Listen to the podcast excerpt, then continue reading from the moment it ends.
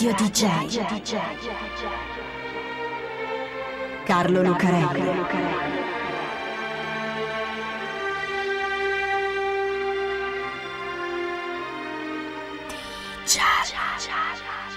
Carlo Lucarelli presenta Di Giallo, il radiodramma di Radio DJ.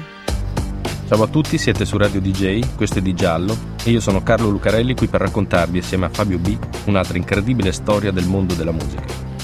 Una storia da film dell'orrore, perché ci sono anche quelle nella metà oscura del mondo della musica, orrore vero e orrore immaginato, suggestione, scherzo.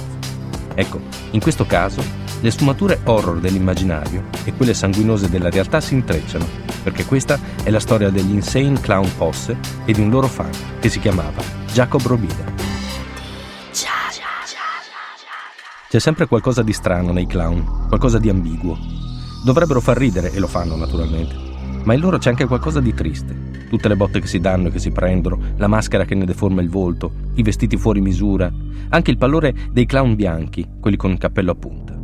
La malinconia del circo, insomma, o quella di chi è costretto a far ridere anche se non vorrebbe, come Canio, quello di ridi pagliaccio dell'opera lirica I Pagliacci. Bene, se prendiamo questa ambiguità di fondo e la tiriamo da una parte verso la metà oscura delle cose, ecco che ci accorgiamo che il pagliaccio, oltre a far ridere e far piangere, può anche fare paura. In fondo la sua è una maschera, una maschera deformante. E cosa c'è sotto quella maschera?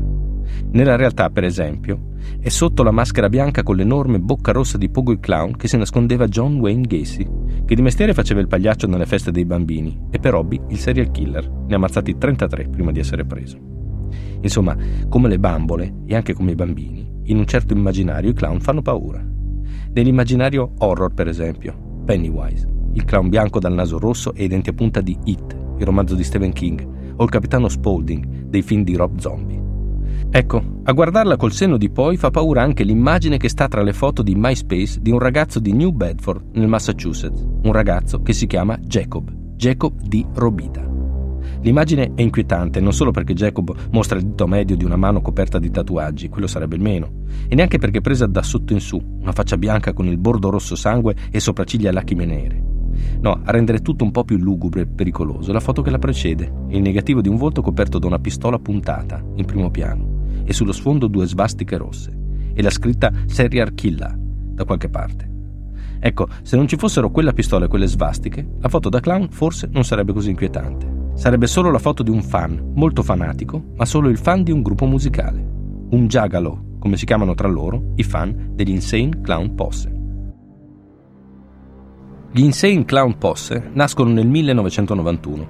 A fondarli sono due strani tipi, Joseph Bruce e Joseph Atzler, due ragazzi che vengono dai sobborghi di Detroit. Il più strano dei due è Joseph Bruce, naturalmente.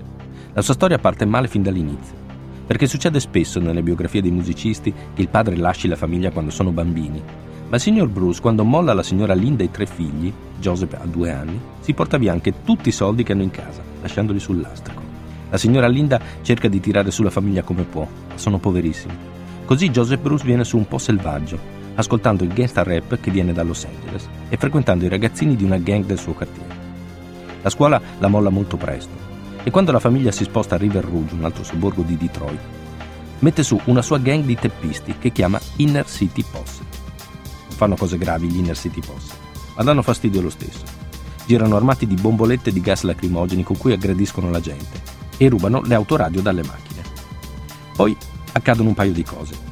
Gli Inner City Posse hanno una gang rivale, quella di Ezel Parks, un altro quartiere popolare di Detroit. Un giorno gli Hazel Parks decidono di dare una lezione a Bruce e vanno a cercarlo a casa. Lui non c'è, ma c'è sua madre. Loro la aggrediscono, la minacciano e lei si spaventa, tanto che lascia la città e va a vivere da un'altra parte.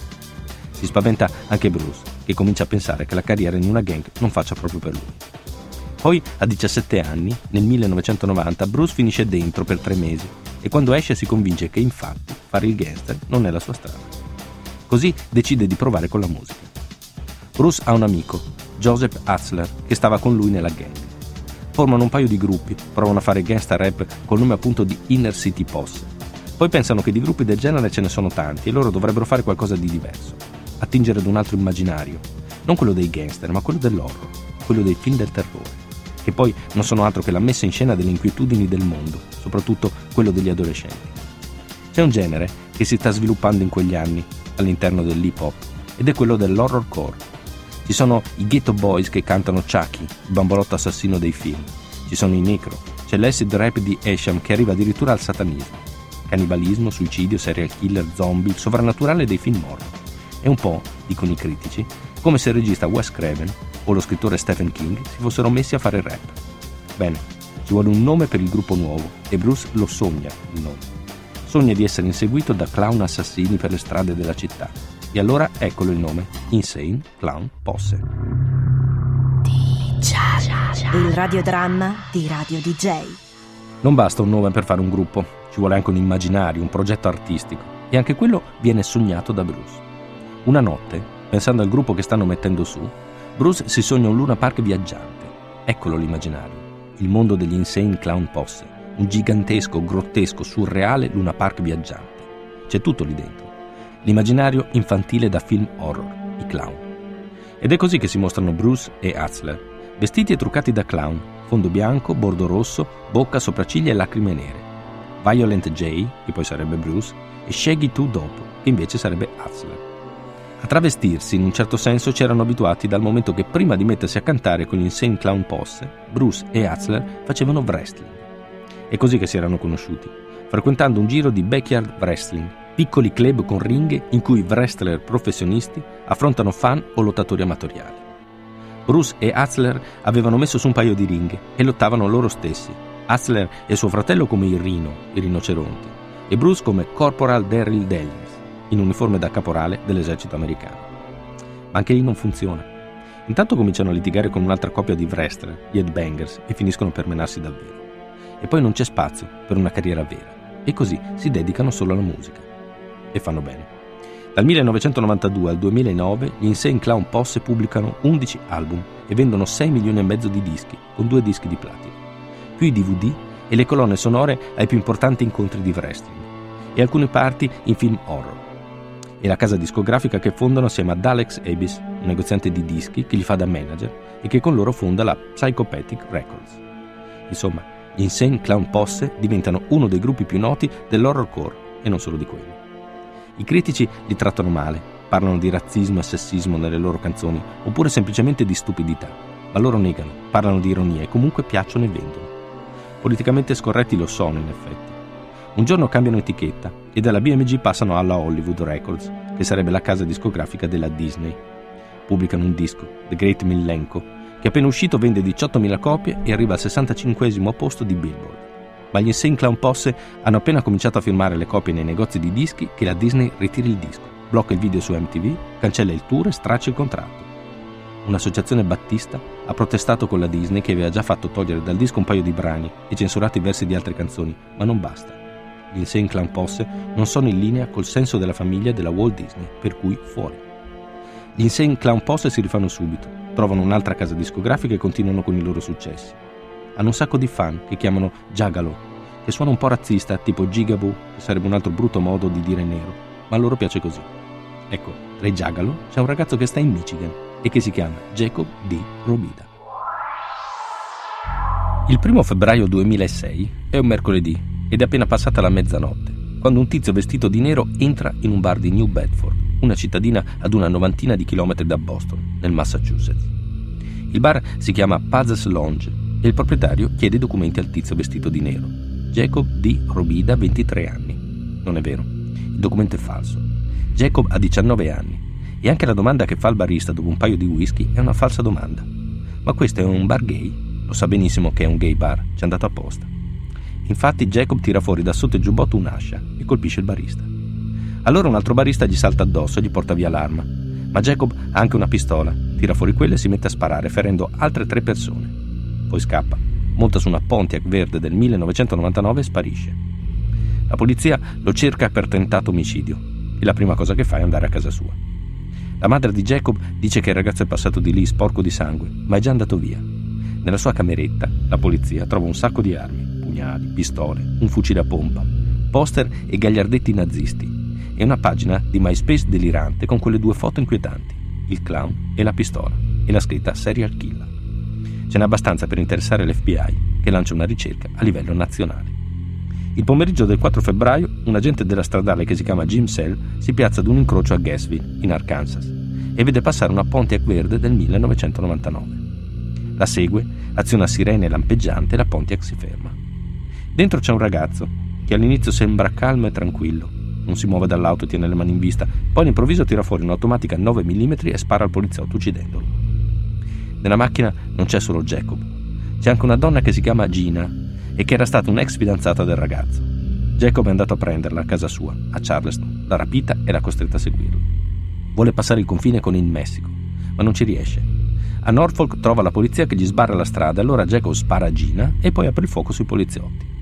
Finisce con due colpi in testa e una corsa inutile verso l'ospedale dove muore poco dopo. Ecco, Jacob lascia due dubbi che mantengono in vita la sua storia nei giorni successivi. Il primo riguarda la sua morte. Due colpi in testa si è sparato da solo, dice la polizia.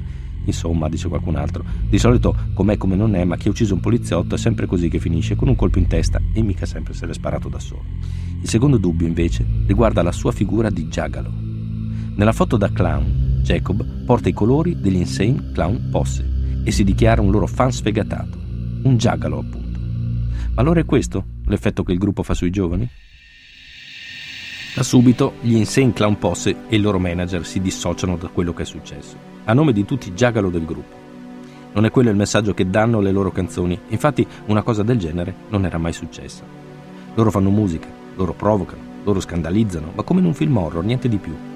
Il loro Carnival of Carnage, il Luna Park viaggiante con i freak, i mostri che lo popolano, sono metafore del ghetto e della società. E comunque non hanno nessuna intenzione di censurarsi come già avevano fatto con la Disney, anzi. Però in effetti qualche strano giagalo in giro c'è.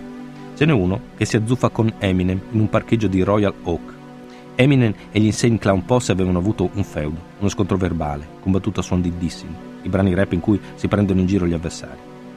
Eminem nel parcheggio tira fuori una pistola e minaccia il giagalo e sotto processo ci va lui naturalmente, però lo scontro c'è. E poi, nonostante il successo, Bruce e Hatzler restano i bravi ragazzi di sempre, bravi ragazzi nel senso che ogni tanto finiscono in galera come quando erano nella gang. In effetti ancora adesso Hassler è fuori sulla parola per una serie di piccole condanne da scontare. Ma fanno anche concerti di beneficenza, come per il Darfur. E Bruce, dicono, ha sempre in mente il patto che fece con suo fratello quando presero una farfalla da piccoli.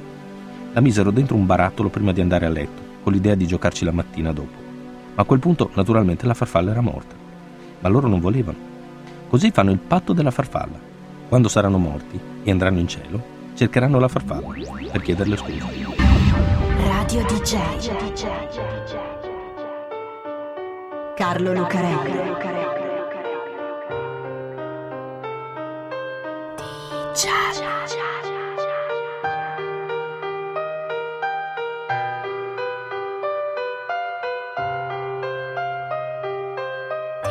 Cha-cha.